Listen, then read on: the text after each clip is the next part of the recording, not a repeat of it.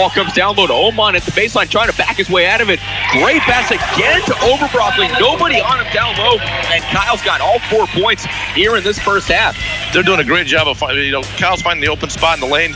Teammates are doing a great job of finding them there with uh, really easy passes and wide open layups. Oman can't find a pass, so he'll pull for a jumper from the right side. No good. Hagan runs down the rebound, gives the Packers an extra, extra possession. Johnny catching three. That one no good. Hagan with a one-handed jumping tip and what timing there for Matt Hagan. Times the jump, gets the tip in right. 17 to 8 Packers lead by nine. Dude got clear pass to the basket and the run one and slammer from Duke Gotch. 13 to 2 Packers lead. 12-10 left in the first half. Oman Oman sets up the play here for Austin with under six to go in the first half. Booth Gotch contested driving layup to the basket, attacking there. Booth Gotch gets the layup to go, 22 to 15. Hebring right side back out top of the key to Oman. He'll drive the lane, jump past Booth Gotch, wide open look for a three in the corner, count it. Dude got straight the open look. And the three from the near side. Packers back up by 10. It's 25 to 15 and a little five ball run here for the Packers over the last minute plus. And the runner from the left baseline for Christensen. That one no good. Rebound for Booth Gotch going all the way up the ladder for the rebound. He'll sprint his way through the paint, clear it out, and the running way up there for Booth Gotch sprinted down the floor.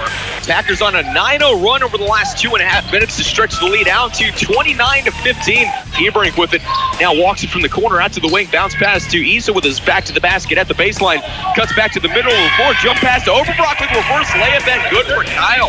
In double figures in this first half, 31 to 18 Packers lead, and Overbroccoli's got 10. He's owned the inside today. Koski down low to Blazing on a double team. Clean block there by Hagan. We'll give Hagan and Gotch both a half a block there as it comes back to the Packers booth. Pushes it up the floor to Overbrockling out to Hagan. Top of the key with the jumper and the bucket. Pat Hagan, we talked about it in the pregame, showing that range. A confident shooter as of late. 42 to 26, Packers extend the lead. Booth will push it up the floor with Knutson right on him. Bounce pass to Overbrockling. Underhanded layup is good. What a game Kyle is having. 15 points in the basketball game. Packers lead 48 to 30. Here with 11 and a half minutes to go in the game. Into the near corner with it is Issa with 10 and a half to play. To Oman down low to Pat Hagan. Bears lost him, and Pat Hagan gets the easy layup.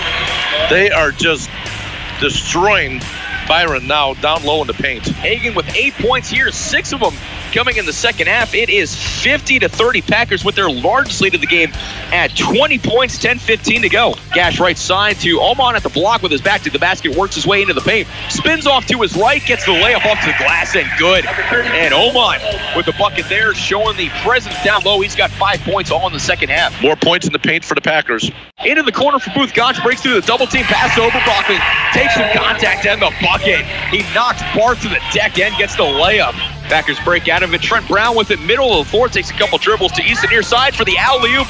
In the air to Oman. Oman, it's not a dunk, but it's a jumping, running layup through the air.